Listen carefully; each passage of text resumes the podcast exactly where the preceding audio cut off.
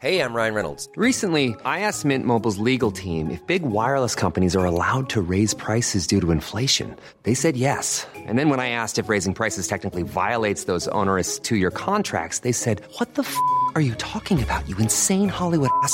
F- So to recap, we're cutting the price of Mint Unlimited from $30 a month to just $15 a month. Give it a try at mintmobile.com slash switch. $45 upfront for three months plus taxes and fees. Promo rate for new customers for limited time. Unlimited more than 40 gigabytes per month. Slows. Full terms at mintmobile.com.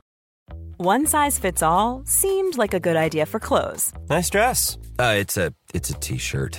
until you tried it on. Same goes for your healthcare. That's why United Healthcare offers a variety of flexible, budget friendly coverage for medical, vision, dental, and more. So, whether you're between jobs, coming off a parent's plan, or even missed open enrollment, you can find the plan that fits you best. Find out more about United Healthcare coverage at uh1.com. That's uh1.com. Joe Bannon sent me a voice note Oh yeah. because she objected to the Irish goodbye expression, Oh really? which is a th- apparently a thing. I Yeah. did Google it, but um, she said it was more likely that an Irish goodbye would be to say goodbye and then go round again for another like, half an hour saying goodbye to everyone. Yeah. Someone t- was it you just who said it was an Irish goodbye? I, well, I've, I, you know, as you know, I always forget what, everything that I say. So I thought it was me who said it because somebody had told me it was an Irish goodbye, but then somebody else said it was a French goodbye. Does- Well, I don't know. Is We'll everything? have to listen to it again. To I would say it's an English middle-aged gay man's goodbye. it's my goodbye. yeah, it's uh, and it appears to be mine at the moment as well. So, should we do it? Right then. Welcome to What? That Old Queen, a candid and adult take on queer life quandaries at a certain age. So please listen at your own discretion. Presented by Bernie and Tommy, their views are their own and in no way reflect those of any service you may hear this program on. Now, let your ears be upstanding for the Old Queen.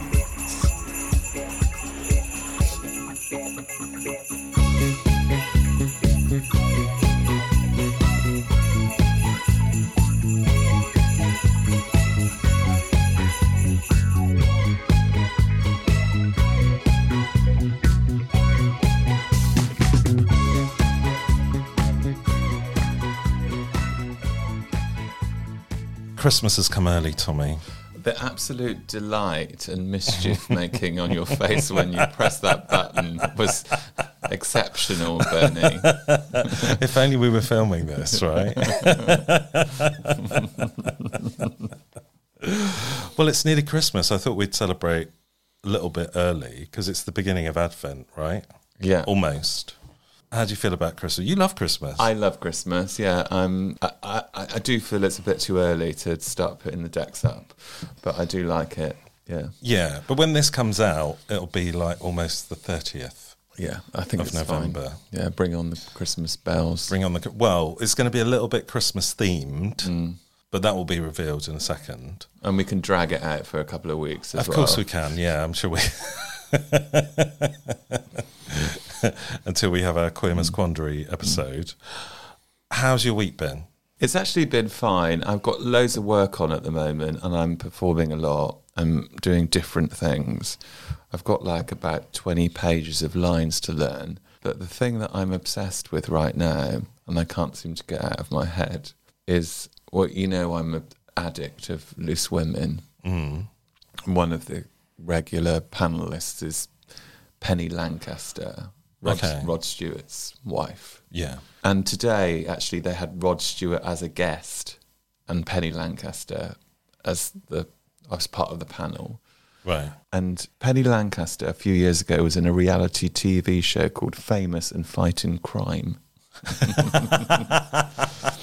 and so she sort of joined uh, the police force. And she loved it so much that she's now become a special constable. Amazing. And um, Rod Stewart was like, so she's she she works around Liverpool Street, and Rod Stewart was like, well, it's a bit of a dodgy area. So when she finishes her shift, I always get my chauffeur to come and pick her up. she looked slightly embarrassed, and I just thought, I can't really get my head around that. It just seems a bit of a waste of time, or is that just me?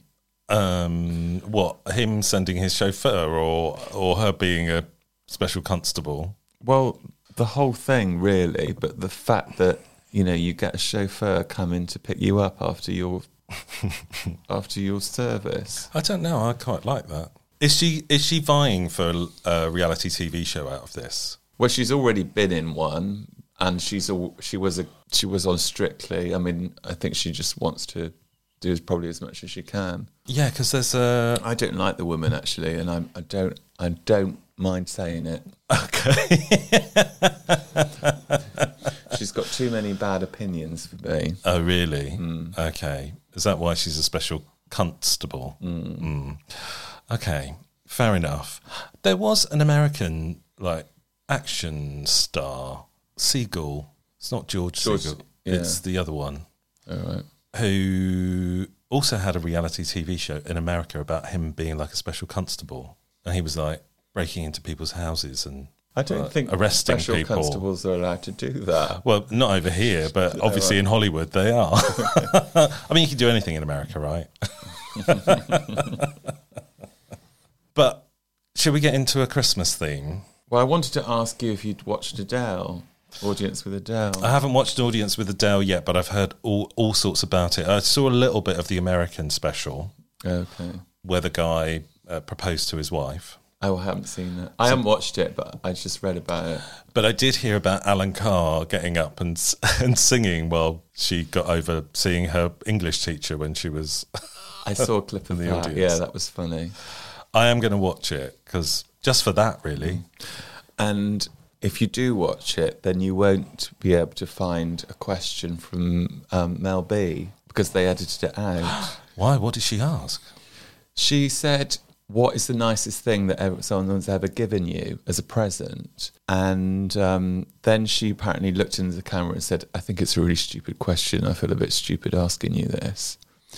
And then she said, "Was it a sex toy? Was it a vibrator?" And what did Adele say? I think she laughed it off, but they took the whole thing off because it was a family show. Uh, Well, I know a country where perhaps that wouldn't have been taken off, Oh, do tell us. and that's Norway. I'm keeping a close eye on Norway at the moment because you know I've found out I'm 11% Norwegian, and they've been all over uh, social media because the Norwegian Postal Service have released an advert called "When Harry Met Santa," and it's like a love story, which we've just had a look at. Um, it's beautiful. yeah, it's lovely. But before we get before we get into that, it's the return of a seasonal snack out of it. Oh, is it? yeah. uh, I'm just gonna go and get said snacks. Just Phil. Well, I was just going to say that Norway is actually so close to us, really, comparatively, and it, we don't really have that much things aligned. So it's not that surprising, really, that you have got a bit of Norwegian in you. No. It's just like next door, really. Yeah, exactly. And we're, I mean, I guess we're kind of half in and half out of Europe. Well, we're not really in Europe anymore, but they're in that kind of. They've got a better arrangement than we have, and they're not in Europe. Okay, yeah. And I think uh, the the British government were hoping we'd have the similar arrangement, but that's So maybe we'll we'll get more aligned with them. Uh, let's hope so, um, because I think they're very forward thinking. Um, but uh, but for snack out of it, the seasonal version, I can't believe this. we have. So you remember a couple of years ago, uh, we had we were comparing advent calendars, and you got one from Hotel Chocolat. Well, today I went on a spending spree in Hotel Chocolat and just thought we'd sample some of their general Christmas delights. So we have a dozen portly penguins, Delicious. an enchanted forest, They're so beautiful. How's your enchanted forest looking? And we do have an advent Receipt. calendar, which I'm giving giving to you. yeah, I need to save that for the tax man. uh, I'm giving this advent calendar to you because I know you like an Oh, advent that's calendar. so kind, thank you. But I am going to steal one so we can Yeah. touch it because oh, I got the wrong one. It's caramel chocolate. There's one where they make it with uh, nut milk, which I thought was apt for us, but I picked up the wrong one. Uh, to be fair, I'm colourblind and it had a very similar coloured packaging. It's beautifully presented. Yeah. So what do you want to? What should we try first? Let's try a fat penguin. Can you? Do you want to open the fat penguin and I'll dip into this Norwegian A portly penguin. A portly penguin. Uh, so, it, yes, created a gay themed advert. Two years ago, Posten Norway's Postal Service began producing an annual holiday advert, a bit like our John Lewis advert. And it's since become something of an anticipated part of the country's festive season. This year's new commercial has, prompted plenty of comments.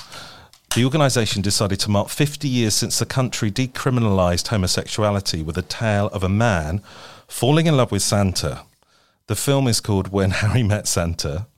There are subtitles. If I'll put a link in our description if you see the one on um, YouTube. But basically, the man discovers Santa visiting his house, and the men exchange looks. In subsequent years, the man continues to keep an eye out for Santa, but his visits are all too brief as he can only visit once a year, obviously. Um, during one, Santa says, "You, you snore. I'll be back next year." Have you ever said that to someone you've sat with? Probably. Next year, Santa says, I've got many gifts to deliver. I'll be back next year. Do I look nice? and it culminates with Santa staying for a bit longer, saying he's got some help from a poston so they can spend more time together and then they kiss. Oda Rieg of the Norwegian LGBTQ plus organisation Fry told marketing magazine Kampanj, I, I mean, apologies for my pronunciation, uh, my Norwegian's not great, even though I do have 11% of me in there. For many of us, Christmas is a time that we spend with those we love, and it's nice to see Norway Post show that love belongs to everyone, regardless of orientation, age, or whether you live at the North Pole. I'm going to show the advert to my postman. Are you going to have a little little affair with your postman? Well, one of them is quite cute. Hmm. Did you think that um, Harry had quite a lot of Botox? I mean, what I loved about it was it, it, was an old older gay man, which is great. Yeah, he looked like he looked after himself. Yeah, I'm nothing wrong with that. Risotto, what do you think of these portly penguins? I was hoping they'd have port in. but did you? I thought it was really touching, the advert. And I think it's a great way. I mean, I mean, I quite often cry at a John Lewis advert. do you? when Lulu's in it. so the, this enchanted forest has. I um, would say those penguins are a bit too m- milky. I mean, Hmm. they're nice, but they're quite milky, aren't they? Well, the enchanted forest has milk chocolate and dark chocolate. So try dark, dark one. chocolate. But they are so beautifully carved, I'm going to Hmm. say. Hand carved They are enchanting. by our chocolatiers. I don't know if they're hand carved, but oh, don't trust me. Put my phone on silent. Oh, it's Santa. Did you fancy that Santa? I didn't actually. I quite often fancy Santa, but he was um, a bit sort of gnarly and kind of, Hmm. don't know, it wasn't for me. The guy in the program of the film obviously fancied him, which is mm. great. I do fancy a Santa mm. or two, but um, that one in particular wasn't for me. Mm. But there's quite a few to go round. There are many faces of Santa. I feel. What do you think of those, the darker chocolate ones? You like the darker chocolate? I really like you? them, yeah. Okay. Well, should we dip into the caramel advent calendar? I hope it's not unlucky opening a calendar. No. I waved my um, my shaking stick at it earlier. It's fine. I smudged it with some sage. That's why I can't get into it. oh no! You've ruined it. I've ruined the box. Sorry. oh, look at that. You have number one. Okay. So I'm going to mix. I'll have number two. Ooh, it's all very packed and. I have got a Santa. Have you? What have you got? I think I've got a reindeer. Oh no, a snowman. Delicious. Do you like a caramel chocolate? Mm. What are the variations in there? Well, I think they've got one from the Enchanted Forest, Oh yeah. um, a reindeer, Santa, snowman. Looks like a. I would say that's a tombstone, but maybe I'm wrong. Is it an angel? Is that a tombstone? Oh, There's a shepherd, Oh. and there's an angel. Maybe that's just like a date. it's like a slab of chocolate, like a slabby date. Can I have another enchanted forest? I might try a milk one. Of course you can. I'm, I mean, I was only putting them to the side. so that- Yeah, it's like don't take all the chocolate away from me. I was only putting them in my cupboard for safety. Hmm. So there you go. And they gave me a went to paper paper chase and hotel chocolate today. They both gave me like reward cards Where is Paper Chase? up on the triangle. Oh, that one. Mm. I got very Christmassy because I, I bought some Christmas cards and then Because I'm gutted that they've left House of Failure. Mm. well I fear in what you're calling it is probably the reason why Everyone's leaving, mm. apart from Sports Direct. who now own it. Yeah. Yeah, but there's one up on the triangle, so All is not lost. all is not lost. I mean, I feel the demise of our, the shopping centre in Cabot, mm. especially when Marks and Spencer goes. Mm. Um, but that's been reprieved, hasn't it? Has it? For a short time, Okay, mm. that's good. because the food, food hall's doing so well. It's because everybody wants to. I, I mean, I've gone back shopping there all the time now, It's a word on the street. so that's why. I think. I think because I didn't go for a couple of weeks, they decided to shut down. it's all about you, isn't it? It's Bernie? always all about me. so there we go. Christmas chocolates, gay Santas. What else will come of this Advent season? Who knows, Tommy? But we've got a fantastic guest coming in in a moment. We have the very gorgeous Harry Clayton Wright, Yeah. uh, who's a man of many talents. And Harry was the first person, really, that we saw do a theatre show when everything was brought back, wasn't it? Hmm. It's very exciting to be in a theatre and then watch something that was massively sex positive and queer Yeah. as, uh, on top of that, extra delights. Yeah, Yeah. totally. And like every all the queer people of Bristol were hmm. out that hmm. night as well, weren't they? Not all of them because it was only half full, but mm. you know, many, many of them, including us. Socially distant. Yeah, yeah. Sex education was amazing. I thought I really enjoyed it. So we can talk to Harry about that. Mm. But what what are you looking forward to this Advent season? It feels a weird one this year because there's a lot of health problems going around with my parents. So I'm not really making any plans. Mm. But I think what will happen will happen. And it will be small, but I think beautiful in its time. So really looking forward to a surprise of some kind, you know. Okay. Yeah. How about you? Yeah. uh, Well, I'm going to be in Bristol, so yeah, it's. I think it's going to be fun. You've got Annette Curtin. Yes. Annette Curtin's gr- Grotty Gro- Grotto. yeah. A show with the Bristol Old Vic uh, where we collected some older people's stories and a show about the area that I live in, Old Market. Did you see a video that I did for the council of me going I up and down the street? I had to um, promote the high street for the council on a shopping, get people shopping again campaign. Yeah, I think I thought you were brilliant. Well, they told me I wasn't allowed to mention any of the bars or clubs, Oh. which is quite difficult, and it's a sort of It's a queer area, queer area. yeah. and you've just done a show about it. Mm. uh, no, I thought you were great. So uh, I thought move over, Carol Vorderman.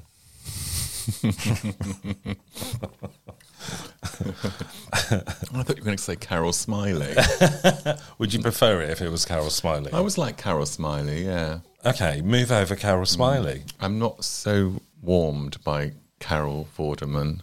She's, a, you know, she's local. She I know she's be listening. local, yeah. She's Yeah. My, she's- Like she's your neighbour. but she's very difficult to work with. oh, is she? Oh, I've not heard that. I've seen her in a cafe in Clifton. stomping around in her heels. She seemed quite nice to me, but you know, uh, what do I know? I've never worked with her, but if ever you fall ill, she'll be my first port of call. She's very good friends with. Um, I watched a, a program where they all eat together and they have to be given questions and they dial a friend. And her friend was the really tall, skinny, kind of camp guy with dyed black hair and goatee beard. Rylan, I think. Rylan, Yeah. yeah. Oh, He's a lot of fun. So they must. yeah, There must be something to her. yeah. Oh, well, yeah. Maybe we can. Maybe we can get them both on as a guest. anyway, shall we have a little break? Yeah. And then, hopefully, fingers crossed, we'll be back with Mr. Harry hmm. Clayton. Right. Here's a cool fact a crocodile can't stick out its tongue. Another cool fact you can get short term health insurance for a month or just under a year in some states. United Healthcare short term insurance plans are designed for people who are between jobs, coming off their parents' plan, or turning a side hustle into a full time gig. Underwritten by Golden Rule Insurance Company, they offer flexible, budget friendly coverage with access to a nationwide network of doctors and hospitals. Get more cool facts about United Healthcare short term plans at uh1.com. This is Paige, the co-host of Giggly Squad, and I want to tell you about a company that I've been loving, Olive and June. Olive and June gives you everything that you need for a salon quality manicure in one box. And if you break it down, it really comes out to $2 a manicure, which is absolutely insane. It's also so easy to get salon worthy nails at home with Olive and June. The difference between how your nails used to look when you did them yourself and now with the Mani system is a complete game changer. The best thing about Olive and June too is it's a quick dry, dries in about one minute, lasts for five days, and full coverage in up to one to two coats. Visit oliveandjune.com slash perfectmanny20 for 20% off your first system. That's oliveandjune.com slash perfectmanny20 for 20% off your first system. There's never been a faster or easier way to start your weight loss journey than with PlushCare. PlushCare accepts most insurance plans and gives you online access to board-certified physicians who can prescribe FDA-approved weight loss medications like Wegovy and Zepbound for those who qualify. Take charge of your health and speak with a board-certified physician about a weight loss plan that's right for you. Get started today at plushcare.com slash weight loss. That's plushcare.com slash weight loss. plushcare.com slash weight loss. One size fits all seemed like a good idea for clothes Nice dress. Uh, it's a it's a t-shirt. until you tried it on. Same goes for your healthcare. That's why United Healthcare offers a variety of flexible, budget friendly coverage for medical, vision, dental, and more. So, whether you're between jobs, coming off a parent's plan, or even missed open enrollment, you can find the plan that fits you best. Find out more about United Healthcare coverage at uh1.com. That's uh1.com.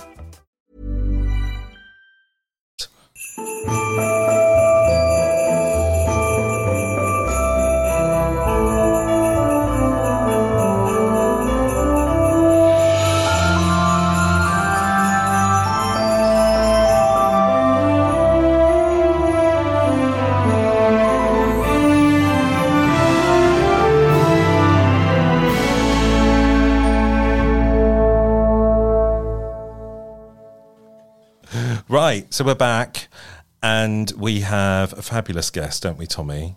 We do. I'm very excited. Me too. Would you like to introduce that fabulous guest? Um, it's Harry Clayton Wright, everyone. How are Hello. you, Harry? Oh my gosh. Thank you so much for having me. Were you waiting for the applause then? No, I've lived without applause for like the last 18 months. Uh, it's a lot. I don't I don't hear it anymore. Well, not quite, because we we we've seen you within that eighteen months in uh, Oh, your true, show. Sex Yeah, yeah, yeah. Education. oh yeah, I came to Bristol. You I did. I did a I did a socially distanced version of my show, and you were there. And thank you for coming. We were just saying it was the first real thing that we saw since you know when it when everything began to reopen. So it was quite special to see something that was very sex positive and queer, as well as being in a theatre. I mean, I kind of wondered how it would sit in the sort of like post lockdown times. And not that it stopped you know, I, I hear a few people carried on going through the lockdowns, but the sort of lack of intimacy and like, you know, of that sort of postponed period of lack of contact, um, like what it would feel like to do that show and in in the now times, and also to do our show in the now times and how it would all work.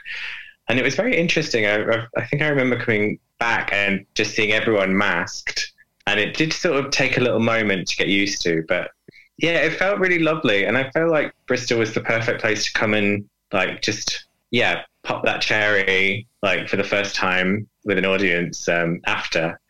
It was just yeah, it was a really special thing. Um, I think why I think it works within within the context of coming through a pandemic is the fact that there was a lot of stuff about your relationship with your mother in the show and I think we were all thinking about our relationships a lot really and and that that special intimate relationship that you have with your mother just really comes through in a really beautiful way.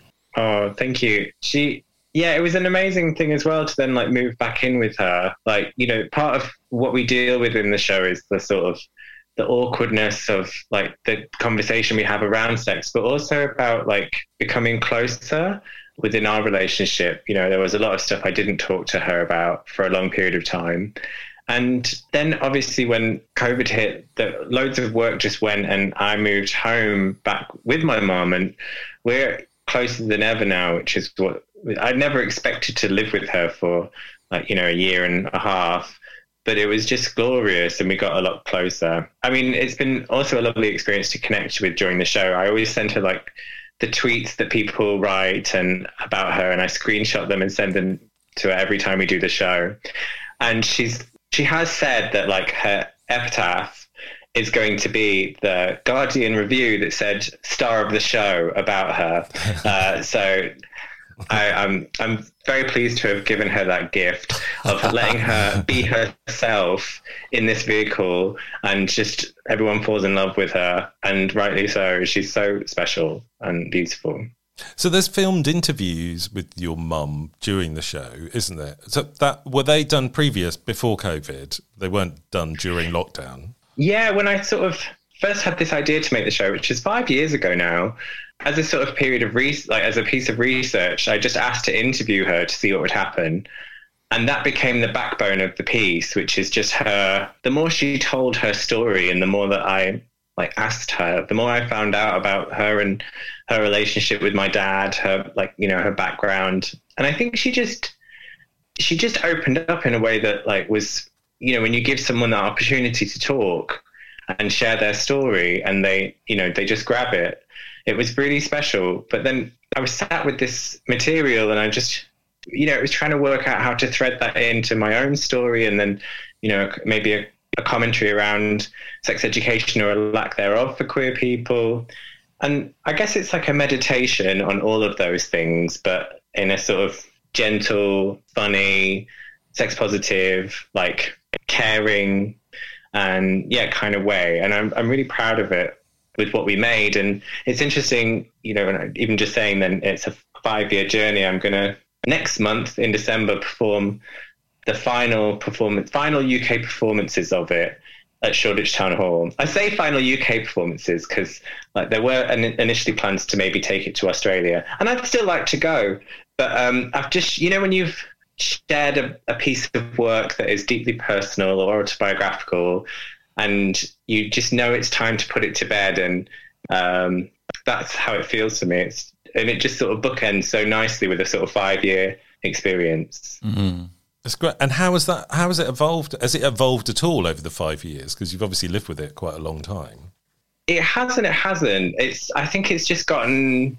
It's weirdly sort of stayed similar, the similar shape of it. But I think just in terms of like my comfort levels within the show now, because it is quite explicit and it, it deals with a lot of like personal uh, material, and that feels a bit more when I first started performing it, there was always that sort of like, how's this going to go? And I feel like I have a more of a gentle approach of it now because I've done it quite a few times that I can just move in and out of these mood shifts quite easily. So I think my comfort levels mean the audience's comfort levels are like, uh, like way more relaxed. which I think when I first started and I was like, like around sharing quite intimate stuff, I think there was like maybe an edge in the room, which made it quite exciting. But then I think now I just want the audience to feel like they're in safe hands and that like while this is quite confronting things that they're finding out about me and my mom and everything that I've I've got them, they're safe. Um, Correct me if I'm wrong, but when you started making that show, were you were you with your partner? no, um, So has that sort of guess when- changed the way that the, that you view about the work? it was really interesting. Like my partner was there the first night that I did the show in Bristol, um, and I hadn't really. I had said to him, I was like, "There's so much I could tell you about it, but I feel like I just want you to see it, and I think one day you will see the show that I've made." So I didn't really tell him too much, and he just sat there and he he cried a lot throughout it because he also had lived with my mum for six weeks in lockdown too. So he knew her like better than anyone like had, I know who's ever who's ever seen the show has known my mummy as well. So there was just like a, a deeper relationship to it. But he was so he was very proud and he was so he was very glad I didn't tell him much about it. But in terms of my relationship to the work in relation to now meeting my partner, I think I'd already made the decision um, before COVID. I was meant to tour it, and that tour got cancelled. But I, I knew that after that tour, I was ready to sort of, I think, put it down. So I'd, I'd kind of reached that point, and I think it was mostly due to, yeah, just being ready to, I think, allow myself to move on, like from that experience. And, and I, I, you know, maybe I'll revisit it one day in the future. I don't know, but I think I said what I wanted to say, and it done wonderful things, and I'd toured and shared those stories and had you know chats afterwards. Because the one thing about doing that show was that it always kind of prompts a lot of conversations for people with their own relationships to their parents and whether they did or didn't talk to them about sex and what they wish they had could ask them or that you know a lot of people say they might ring their parents like tonight to be able to talk to them after they've seen it and so I, I often have like really gorgeous deep conversations with people afterwards and you know that's i guess one of my takeaways is that i was able to not just deliver the show but also have really gorgeous uh, connection and conversation with people who saw it as well Can you just Um, quickly tell us the wedding dress anecdote? Okay, I'm sure. So, so in the show and in the poster, I'm wearing this gorgeous wedding dress, which I got from a charity shop in Blackpool. And I walked into the charity shop and I asked the lady behind the counter, I say, excuse me, uh, may I try on that dress? And the look she gave me was of such disdain that I thought, if this doesn't fit, I'm going to buy it anyway, just to spite you, you bag. And so, like, she painfully undresses it from the mannequin. She takes her precious time and she hands it to me with this like lack of enthusiasm. And I'm, I, I like go into the changing room and I'm like, if this doesn't fit, I'm going to buy it anyway, just to spite you. I, I, I really cannot stand your energy. So, like, I try it on, and lo and behold, it fit and it fits. And I felt beautiful and so stunning. And I knew that she'd hate it. And for 50 quid, because that's what it was this like full embellished Diana wedding dress, I was like, this is a bargain. Like, materials and labor, like, it would cost so much to make this. This is like this 80s gorgeous, poofy dress. And I take it and I put it on the counter and I say to the lady, like um, in my sort of most arrogant way, I'm like, I'll take it. It's a beautiful dress. Isn't it a beautiful dress? And she replies, Yes, it was my mother's.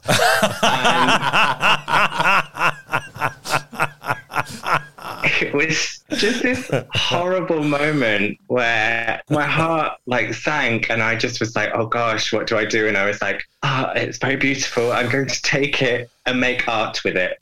And so every night on stage, I tell that story and I also feel like I'm true to my word, that lady. I did take it and make art with it. But yeah, it, I think it's that's possibly one of my most awkward experiences in my whole entire life. well, to be fair, she did put her mother's wedding dress on sale. So, Yeah, you know, come on. yeah, she just, you know, when you do that, I guess you can't curate who's going to come in and buy it. No, exactly. it's a free world. totally. I, I don't think she had visions of me doing it. I just wonder God whether she her. might have at some point glimpsed your publicity shots on somewhere and thought, oh, I should have like just taken a photo in and found her. Um, but to be honest, I never wanted to see her ever again. Yeah, fair because it was just such an awkward moment. but you do have a mother's dress. Yeah, I do. damn, damn right you do. and it was only 50 quid. So, bargain. Brilliant. You also have like a queer online magazine. Was that like a lockdown project? Or or is this Yes. something that's ongoing? It's called You Otter Know. Is that right? Yes, yes. After the Alanis Morissette song, you ought to know. Yeah. But with that, like, you know, you see what I, I see what you did there. Thank you very much. Thank you. Uh, well, yeah. So when everything left, all of that work, I I did sit in bed for a few days, and I was like, hmm. and then I sort of realized I was kind of like sat on maybe like either sort of promo material that I'd made over the years or like my old nudes or whatever. And I kind of, I'd always been, I've, I've loved zines and I like always have loved like vintage pornography.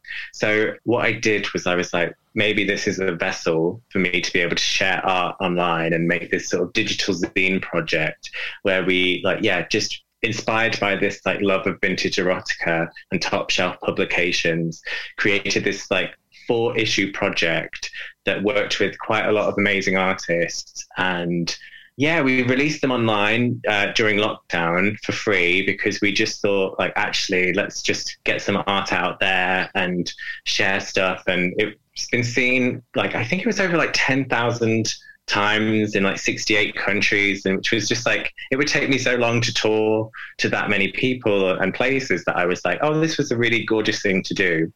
And we realized at the end of it we'd just created like this wealth of material that had only been seen on screens. Uh, so we put it together in a bumper edition and we've released you ought to know the bumper edition which is available at polari.press thank you for my plug. And yeah I'm, I'm just really proud of it. It features really amazing contributors and artists and some of it it's, it's like i'm calling it like a little bit filthy a little bit smutty queer and tender like is mm. the sort of like experience I never imagined that like I would make this project. So I'm, there's like quite a few different silver linings to come out of like what was a really difficult year, and this project being one of them. And also, I met my partner when I like moved back to the north, and he was like not meant to have moved back to the north. So yeah, released a book, met my partner, and got closer to my family. Are the sort of like three pronged, like grateful uh, things that have happened over the last uh, year and, and a bit. So yeah, but that we released it, and it's it's it's amazing. It's I've seen copies in Australia and America, and I, it's it's gorgeous to know that it's going to be on people's bookshelves for like years to come. And it was what is the sort of result of a lockdown art project is now, yeah, out in the world in a sort of physical form that people can hold because performance is ephemeral, and so it's nice to kind of like have something to hold on to. Yeah, definitely. Is it a good coffee table book? I do like a coffee table book. It is indeed, and it's only twelve pounds. It's two hundred and twenty-four pages of glossy queer gorgeousness, and yeah, it, so I would say that's a very you know a good price point for uh, you know a Christmas present. A Christmas or- present. I was going to say, give it a Christmas plug. We're being a bit Christmassy as it's this is coming out just before the beginning of Advent. So, so yeah, Well, put, put it on your Christmas Merry Christmas, list. everyone. Happy holidays. Yeah, exactly. Ask ask your family for some smut, and yeah, support queer artists. How, do, as Thank we're on a on a Christmas note, how do you feel about Christmas? What are you looking forward to this year? Okay, so we're recording this on the 23rd of November. Uh, I hope you don't mind me dating it, but that is to tell you that the Christmas tree has been up since the 21st of November. I am, amazing. In answer to your question, yes, I am a Christmas playlist. I have a Christmas playlist on Spotify, which I can tell you is uh, 511 songs and like runs for 28 hours and 12 minutes. I love that uh, kind that of I've sort playlist. compiled. Can we you get could just put it on. Can we get access to that playlist? Absolutely, hmm. yeah. Please, I will share that. It's just Send us of the link and we'll put it I in the description of the podcast so that we can all Yeah. We can all enjoy, enjoy it. days and days and days of Harry Clayton-Wright's Christmas music. I just compiled all of this, and it's like you put it on shuffle, and it takes you to so many different places. My boyfriend does hate it when it goes to like the Muppets or like Sesame Street Christmas songs or like, Alvin and the Chipmunks, but I feel like you need to have a bit of that like kitschy, kitschy Christmas as well. Just what about you two? Are you Christmas people? Yeah, uh, well, we've Yeah. already talked about it, but yeah, I am very much so. Yeah, you are a bit. I kind well. of swing. Sometimes I'm really Christmassy, and I feel like I'm going to be really Christmassy this year, and other times I'm like ah humbug. So, but I'm I'm feeling more Christmassy this year than I have done for a while. I think. I mean, I've worked as a Christmas elf for many years, not this year. I, I wouldn't. Have you done that, Harry? I wouldn't put it past you to be an, a Christmas elf. Yes, but I was a Christmas elf. This is really ridiculous, and you've only. I feel like I'm having a bit of a flashback. I have not thought about this for a little while, but I was a Christmas elf on Deal or No Deal in the winter of 2009. I did the Christmas episodes, and they dressed us up as Christmas elves. I feel like I've seen that then because yeah, What- was that filmed in August? I think it was October or something, Right, late okay. September. Yeah. um, so yes, I've done I've done elf, and I did work not as an elf, but like I did work at the luxury gift wrap concession in Harrods when I was 18 years old. Oh, So I've like definitely. Yeah, I've, I've, I love. I just love Christmas. so it I love it. Are all your presents immaculately gift wrapped? Ye, ye, sometimes it depends how much time I have. Okay. I think there's some years where I sort of like do like the anti thing where I'll be like tinfoil and cling film because people expect it to be really nicely wrapped or like parcel. I love parcel paper as well because I think that's mm. really beautiful. But just I do like the sort of clean lines and the double sided tape so you don't see any of the edges and like fluffy bows. Like it is it is fun to do that. I think you do need to have like a good wrapping station. But one thing that you can do is like if you search on eBay, like unused wrapping paper, you can find like really amazing, like different types of wrapping paper from like like the 70s, 80s, 90s. Like I got an amazing Mr. Blobby wrapping paper last year. um, and it was like this full roll from the 90s that no one had ever used. And it was maybe a bit more expensive, but I, I really loved gifting the presents because I felt like there was just this, everybody enjoyed the wrapping and like uh, very much. I love that. Yeah. And also unused Christmas cards. That's another one as well where you can get like just really weird looking or kitschy or like, yeah, 80s, 90s style Christmas cards. This is a podcast, so you can't see, but there's a bumper box that I'm holding up just to Oh, illustrate wow. that. Look at uh, that that. I, I'm, hmm. Well, that's a top tip. I mean, I wasn't expecting all of these Christmas tips from you, Harry, but mm, um, that's tips, amazing. You should be on daytime TV. well, that's all my tips. I'm giving them away. I know. Well, surely it's not all of your tips. Um, That's, that's very true. Harry, uh, I, thank you so much for being on the podcast. We're having a wonderful time with you. We have a little section called Queens of Agony where we answer some queer life quandaries from our listeners. Would you be happy to uh, answer within the group, I would- obviously? Yeah, yeah, I would be more than happy. Thank you, and also thank you so much for having me. This is a dream. You two are the absolute loveliest. It- It's great. Um, we, and I we, enjoy you we've very wanted you to come on for ages, so this is brilliant. Um, so at this point, I do a little gong Cracking. or a, a big gong. Quite, quite the bell. Yeah, I nibble on a enchanted Christmas tree, an enchanted chocolate, forest. If I can get it out of the packet. Also, if you'd like another tip, Lidl's do really great non-alcoholic mulled wine. I, love some mulled wine. I mean, Yeah, mulled wine is pretty non-alcoholic anyway, isn't it? Because like all the alcohol oh, kind of burns off. But to be extra sure, like for Sally sober people like Yeah. myself, and also I enjoy the Vimto mulled punch as well, which is that sort of like mulled Vimto that they do. Wow, I didn't even know that was a thing. Vimto mm-hmm. mold punch. Okay, Yeah. getting all your Christmas tips. Is that another tip? From Yeah. it's another one of Harry's tips. I can just see like a Christmas book I coming out. know. Uh, I, I feel like we, we should have you on every Christmas. It's the tradition I'm absolutely happy to like You're like engage Anthea, in. you're like Anthea Turner. There's never been a higher compliment than you saying that I'm like Anthea Turner. And I just feel like I can sleep very happily tonight. She's quite the cracking presenter. She's lived a life, hasn't she? She certainly has. I just remember one show where she poached an egg in some cling film, and it's really stuck with me. What the cling film? stuck to me. Does it work? I think Did it, it- does did it actually. work for her? Yeah, it works for her. I'm not. I don't. I think you I don't want to to get oil- cling film involved in my poached egg. Thank you very much. you have to oil the cling film. Yeah. Uh, just put a bit of vinegar in the water. It's fine. That's my and then top create a tip. cyclone. Mm, Holds it all together, doesn't it? yes, that's the one. Yeah. What tips? I love this. I know it's great. I mean, but maybe this is our Christmas Can we just book. do like one episode where we just focus on top tips? Yes, let's do that. Right. We, what we need to do is every single one of our guests needs to give us a top tip in the And future, then we compile them. and then we're going to have our own coffee table book Hmm. that we compile. Should we? Should we answer some questions? Yeah, definitely. Well, we're in the mood for like giving advice. Right. is So let's. Uh, this one's quite a long one. Dear old queens and Harry, I won't include you in that because you're obviously uh, very young. Did you ever have the choice to pick from guys, and what were your reasons behind it? I'm turning fifty next month.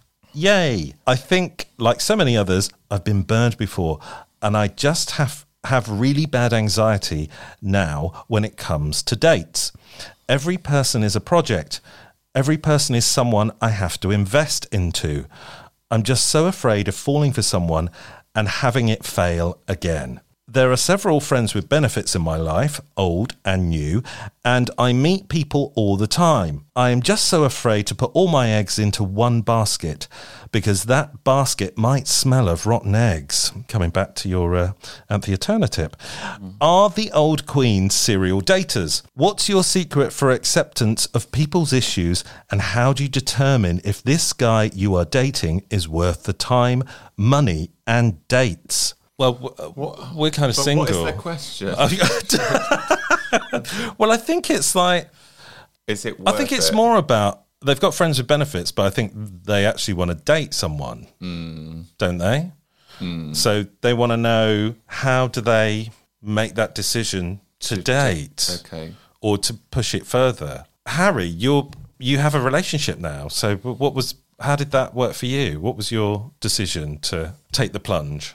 Interestingly, when we met, it was just after lockdown one, and we did a really traditional, like sort of socially distanced, almost Victorian promenading down Blackpool seafront, two meters apart for a fair amount of time, um, which really allowed us to get to know each other. And I'm going to say that in the past, I might have like jumped in the sack with people, and I've met lovely people through doing that. But it was a really interesting new approach. Did enjoy like you know doing that. It was almost quite novel.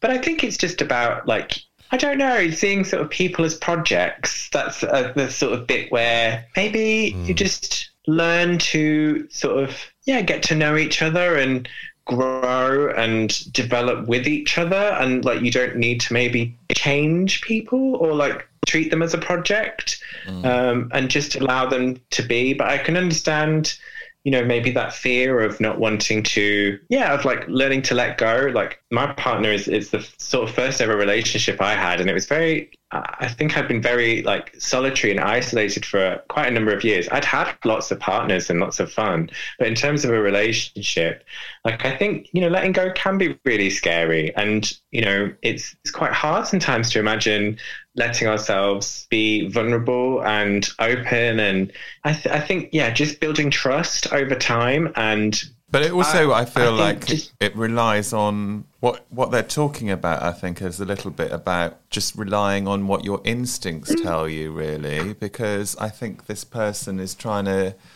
psychoanalyze it a bit too much. And if they just sort of were more intuitive about how they felt and what they wanted to do next, mm. then they might just be open to whatever that relationship transforms to be. Yeah. yeah. I think we get come out a few questions a little bit like this, don't we? Where I think people put too much baggage on something before it's even happened. And they have too much anticipation about it rather than just letting it flow and, and be what it whatever it will be. I can understand uh, he's obviously been hurt in the past and maybe invested a lot in people that weren't so invested in him. And I think that's what he's worried about. But I think oh, there's always an element of risk with relationships, and mm. you have to kind of make a leap of faith sometimes and just.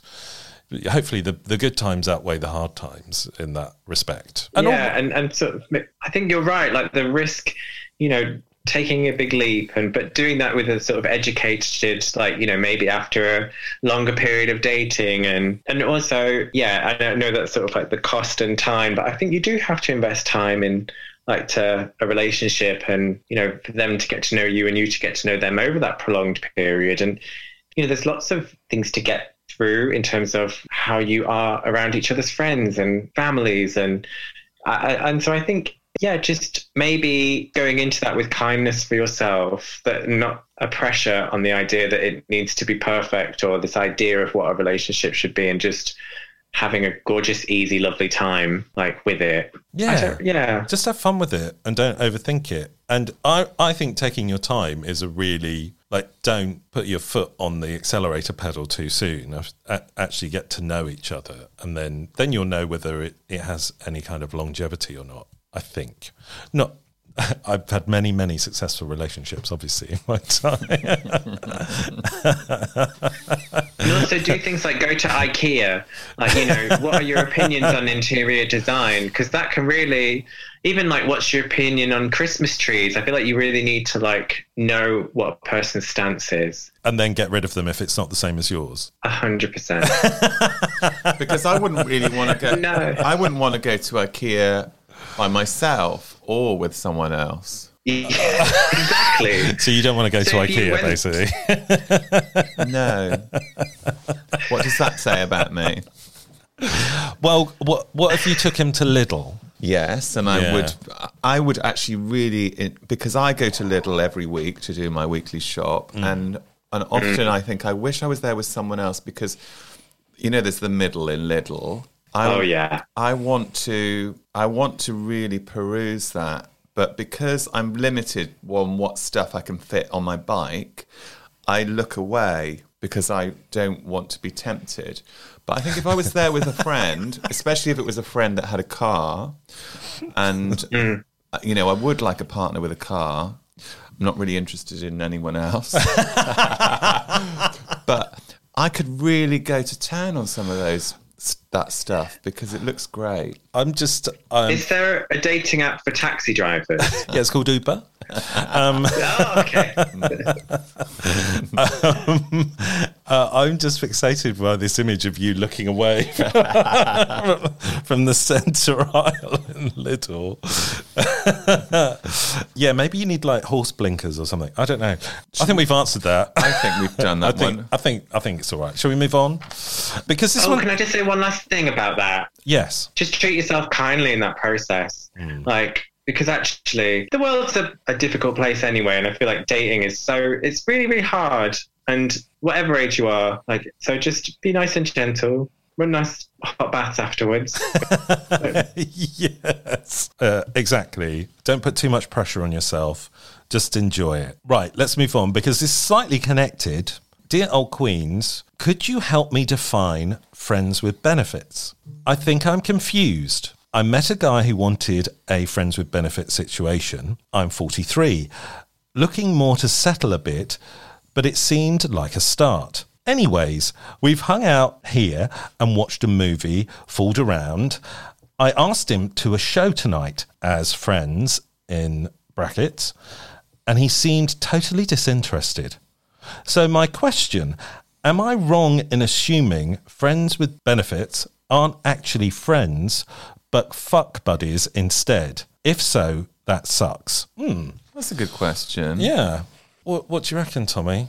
Friends with benefits, well, how do you define it? Uh, well, you know, they've said they seemed disinterested when they were when they asked if they wanted to go to a show, but maybe they were actually not wanting to go to that show. Yeah. There's lots of shows. I think that Do we need a longer letter? yeah, we probably need a longer letter. Um, I mean, are friends with benefits just fuck buddies, or can you spend like quality time with them? I think, that that's you what he's can- asking. Yeah, because I have I have friends with benefits, and I would go out to a show or a meal with them. I think Hmm. I wouldn't want to take them out with a group of friends. I don't know why. No. but that doesn't feel. I think because it would just feel really high pressured. Yeah, I think the same. And I've been in that situation before where it was kind of a friends with benefits situation, which we used to hang out and have really nice quality time. And then we, we went out with a group of friends of mine and it was all a bit odd for me. Mm.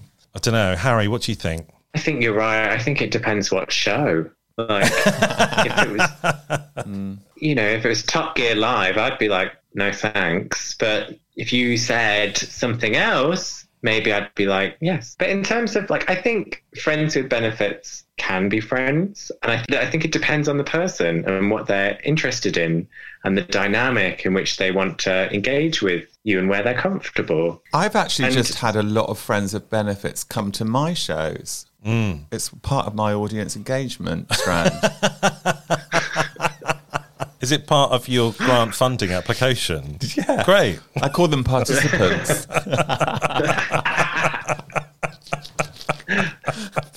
I, did, I didn't read that bit in the Let's Go strategy.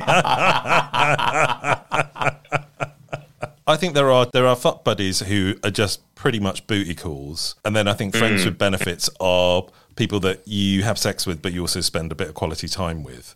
But that also means they're not your boyfriend and they're not your partner, so they can say no mm. if they don't fancy hanging out with you. And, Agreed. And I think you you just need to define those parameters with that friends with benefit. And there's another issue I think that's attached to this. So if you were, say, out drinking with your friend with benefits and then they were like wanting to go off with someone else, like I would find that quite uncomfortable. Yeah, But then really they have they can do whatever they want with that.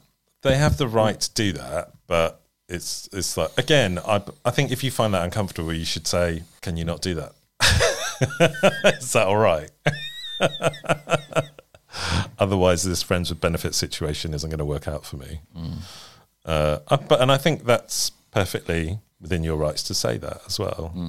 Yeah, I don't know. It's it's a it's a bit of a minefield, isn't it? True. I think if it goes beyond fuck buddies, it is a bit. There's a bit of a grey area where it's friends with benefits. I- Is it is it an open relationship or is it you know? I think there- it's worth asking, though, just to restate that point, what this show was that the invitation was for. Mm.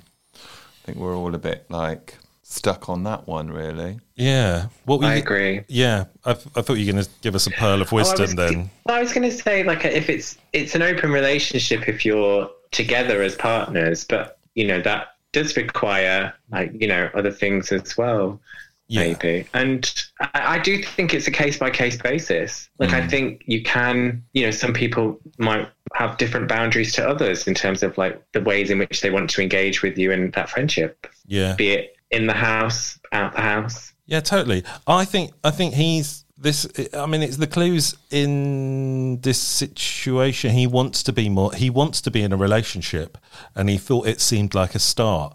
So I think he's thinking this friends with benefit situation is going to turn into a relationship, and that that's another pitfall. I think. Yeah, both people have to redefine the terms in which you engage that on. You can't really steer that without the permission or consent of another. Yeah, hmm. exactly. For sure. I mean, yeah, we've all been down that road. Anyway, I think we've answered that question.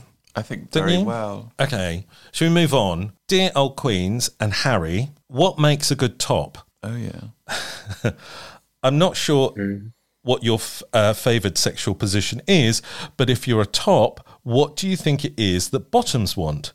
What do you think that they like during sex, or what do you think they are looking for from tops? Conversely, if you're a bottom, what for you makes a good top? Well, it's just ridiculous. This question, isn't it? it's just like what? So, uh, like, are there just like two types of people? I know uh, this always kind of gets and me. where where's the blurring? And yeah, I don't know whether I can actually bother to give it tr- an answer. I mean, if you're talking about the sexual act of of fucking, then I guess we can give you some tips on that. But I don't really like the, the the way that we're we're constantly defined as tops or bottoms. Or I mean, What- I would say what are I your would- tips? Is that what you said? Yeah.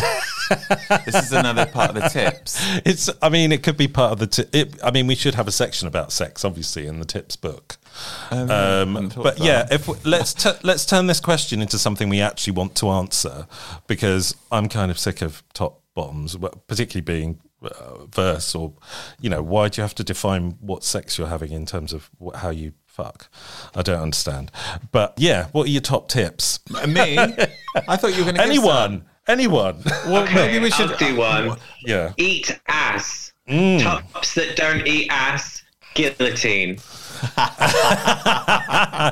I think that was part of the French Revolution, wasn't it? I think that It was. was indeed. yeah. Um, no, I, I, I think that that's a massive part of it. Like, and like not just assuming that everybody likes to be pounded like it's a porno film, and like really asking, checking in, is that okay? Uh, Mm. Like, lots of lube.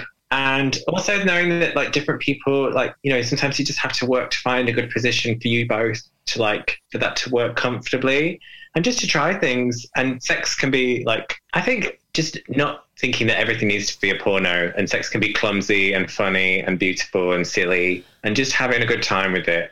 Those are my like tips, I'd say. Yeah. Also, uh, don't get hung up on just fucking. There's lots of other stuff that you can do. So, um, Oh, yeah. I mean, we've had lots of questions about douching and things like that. Is that is that a good thing to do if you're a bottom? To douche or not Depends to on douche? what the other person's into, but like, you know, I would say don't overdo it if you're going to douche. Like, and just Why wouldn't you overdouche, do you think? Well, I think there's, you know, sometimes you can unearth more. Like, like, I think if you, it depends what kind of activity you want. If you want a quickie, I Mm. think you could do get away with some handheld action.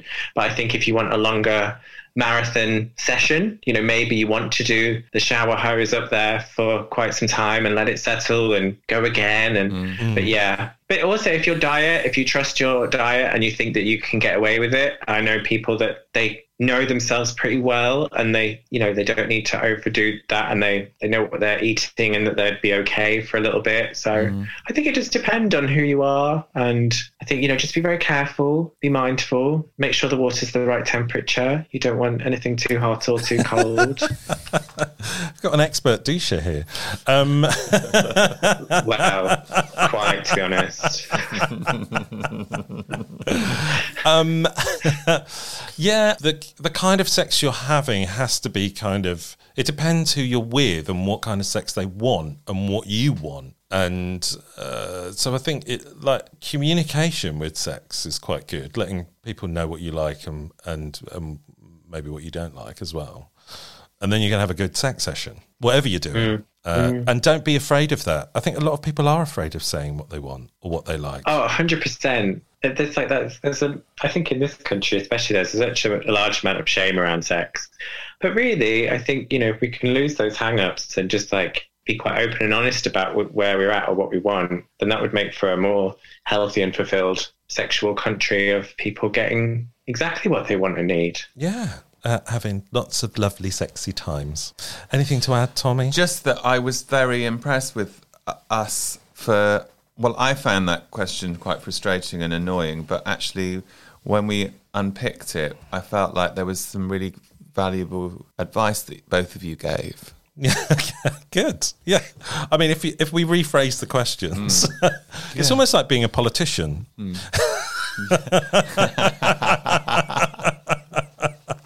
What I'm hearing is you asking me this. yeah. exactly. I knew I should have gone into politics. anyway, final question, dear old queens. new dating style? Question mark. Oh, It's all about relationships and dating this week, isn't it?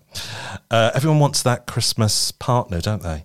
Please note, this isn't an experience I had, but rather an experience posted on social media from a stranger that happened to be recommended to me due to whatever interests the algorithm is sharing. Okay. I came across a person sharing that his date is leaving a Q&A review on him, very much like you'll be rating a service. 12 questions ranging about how the experience is, first impressions, discuss topics, whether you'll introduce the date to your friends, best thing about the date, even rating the date person on a scale. Is this the norm now? Rating dates as if it's a service. Wow.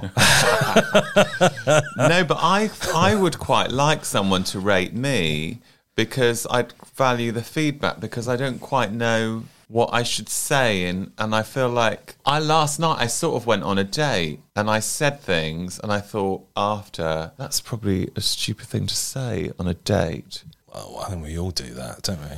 What, do You you mind asking what, what was it? Well, I just said, you know, you really remind me of a terrier dog.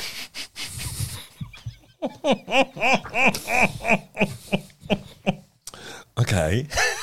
and what what was their response to that? They said, I can't believe you said that. Was it a Yorkshire Terrier or a Scotty? oh, I don't really know. The, is a Scotty white? Yeah. Well, they can You- be black, actually. So- It wasn't like a white, fluffy Scotty. Right. It was more of a sort of, I don't know how to do that on audio. Oh, that's more of a Cocker Spaniel, I would say. But I would appreciate some advice on On Where what, to what dog the- to call your date. where, where, what, yeah. You know, like sometimes people say, just be, you know, you go on a date or something and say, just be yourself. Right. But just not too much.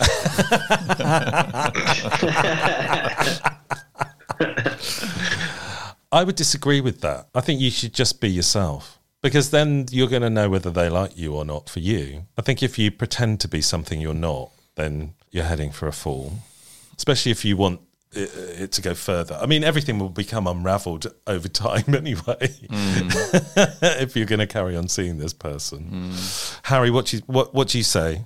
Well, in regards to what you were just saying, I think maybe somewhere in the middle, like, you know, an introductory version of yourself that, you know, maybe increases as you go along. Um, maybe asking, would you like to hear what type of dog I believe you look like? uh, might, might work well in terms of like, some people might really want to know. Um, but I think definitely to that question, you know, new dating style, I don't think that that's something I would enjoy a, a dating review. I don't. I wouldn't want to know where I got it wrong. I Like- think I'd find that too.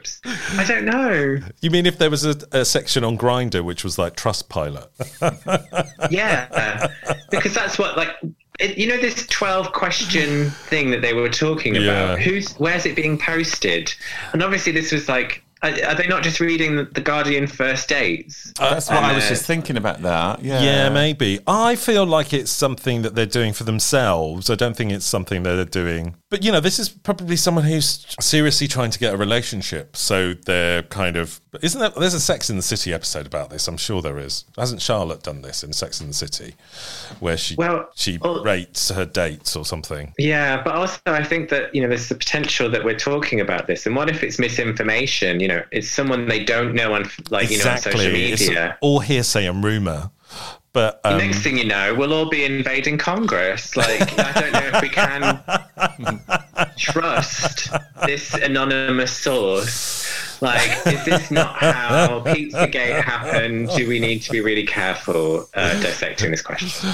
Okay, let's so let's change the question. Have, have you ever rated a date? Have you ever done this, or if you've had a date with someone, like weighed up the pros and cons of them? We've all done it in our minds, obviously.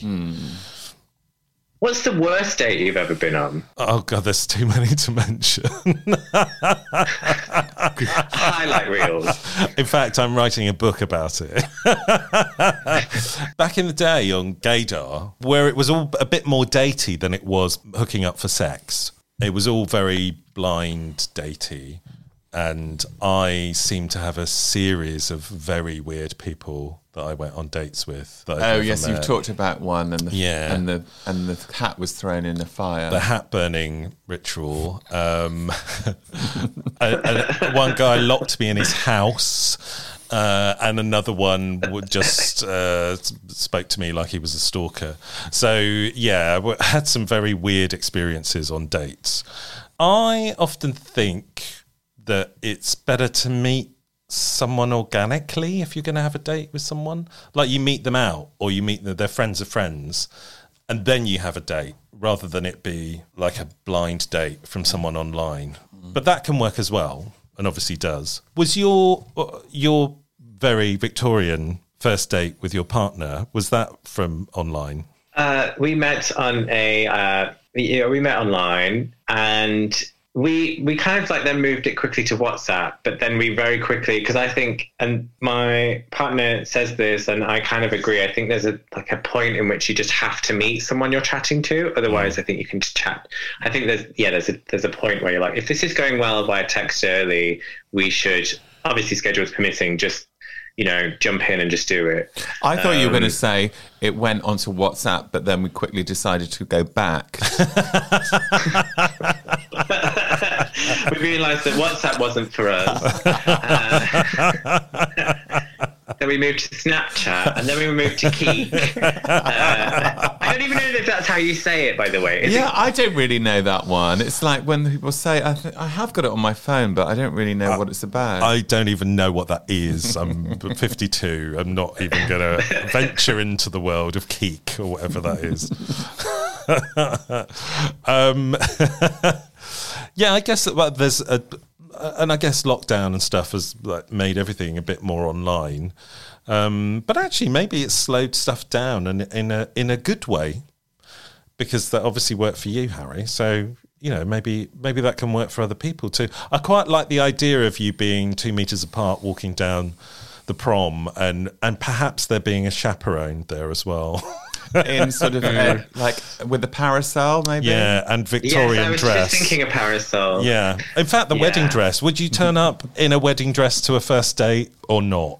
Yeah. Yeah. I mean, I think, you know, set your intentions early. Right.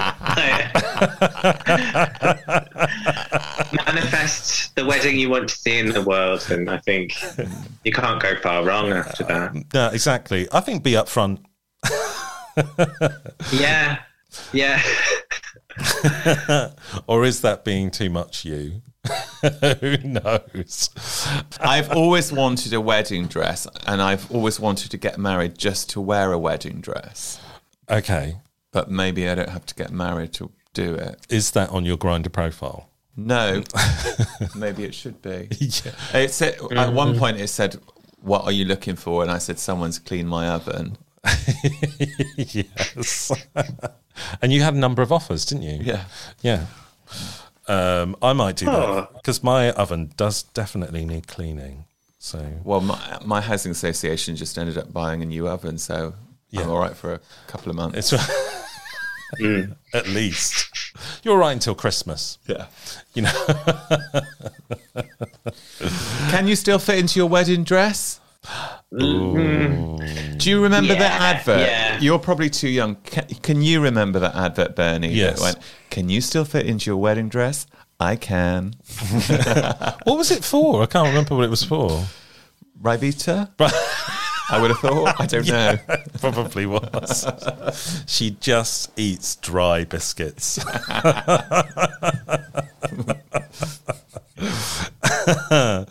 well, I hope you can fit into your wedding dress, uh, Harry, For the show. For the show, at least, because you've got that coming up. When when's the show in London? Yeah. The show is on the 17th and 18th of December at Shoreditch Town Hall. And I can I can get in it. You just can't zip it up as much as you used to. Okay. Um, but yes, I can't wait to retire the show and finally uh, not have to put myself into that dress anymore. And there's always Velcro. Yeah, exactly. Yeah. But it's Ryvitas for now, isn't it? So there we Ryvitas go. till Christmas. Ryvitas till the 18th. Harry, thank you so much for being on the show. You've been a dream. Uh, anything else you'd like to plug before we let you go? I would just like to say thank you so much for having me. And uh, not necessarily, I feel like I've plugged away, but just how much I've enjoyed your company. And thank you. Oh. Um, I'll be on next year, next Christmas. Yeah, we, we, tips. we want your top tips, your Christmas, Harry's Christmas tips. That's what we want. or we'll just call it Harry's Christmas tip. Um, so, thank you so much, Harry. Please say goodbye to our lovely audience. Goodbye. I love that. Very non-committal. Uh, Tom- Tommy, please. lovely audience. I'm going to be try. I'm going to try and be even more non, more non-committal. Bye. I'm going to be very committal. Thank you, lovely audience, for listening. Thank you, Harry. Thank you, Tommy. We will catch you next time on What That Old Queen. You have been listening to What That Old Queen, written and presented by Tom Marshman and Bernie Hodges. The show was produced by Bernie Hodges for Hodge Podcasting in 2021. If you have a question for the old queens, or you'd like to be a guest, or you want to sponsor a show and give us lots of money, you can email hello at thatoldqueen.com or find us on Facebook, Instagram, or Twitter.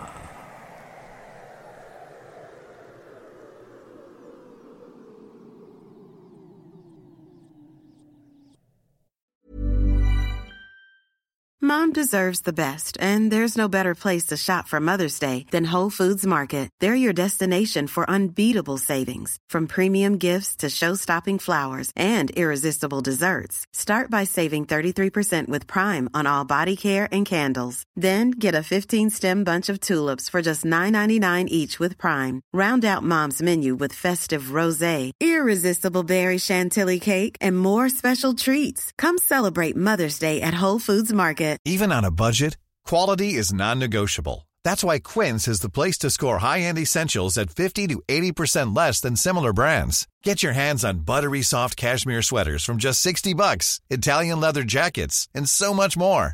And the best part about Quince, they exclusively partner with factories committed to safe, ethical, and responsible manufacturing. Elevate your style without the elevated price tag with Quince. Go to quince.com slash upgrade for free shipping and 365-day returns. Even when we're on a budget, we still deserve nice things. Quince is a place to scoop up stunning high-end goods for 50 to 80% less than similar brands.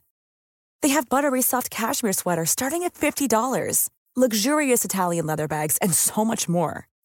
Plus, Quince only works with factories that use safe, ethical, and responsible manufacturing.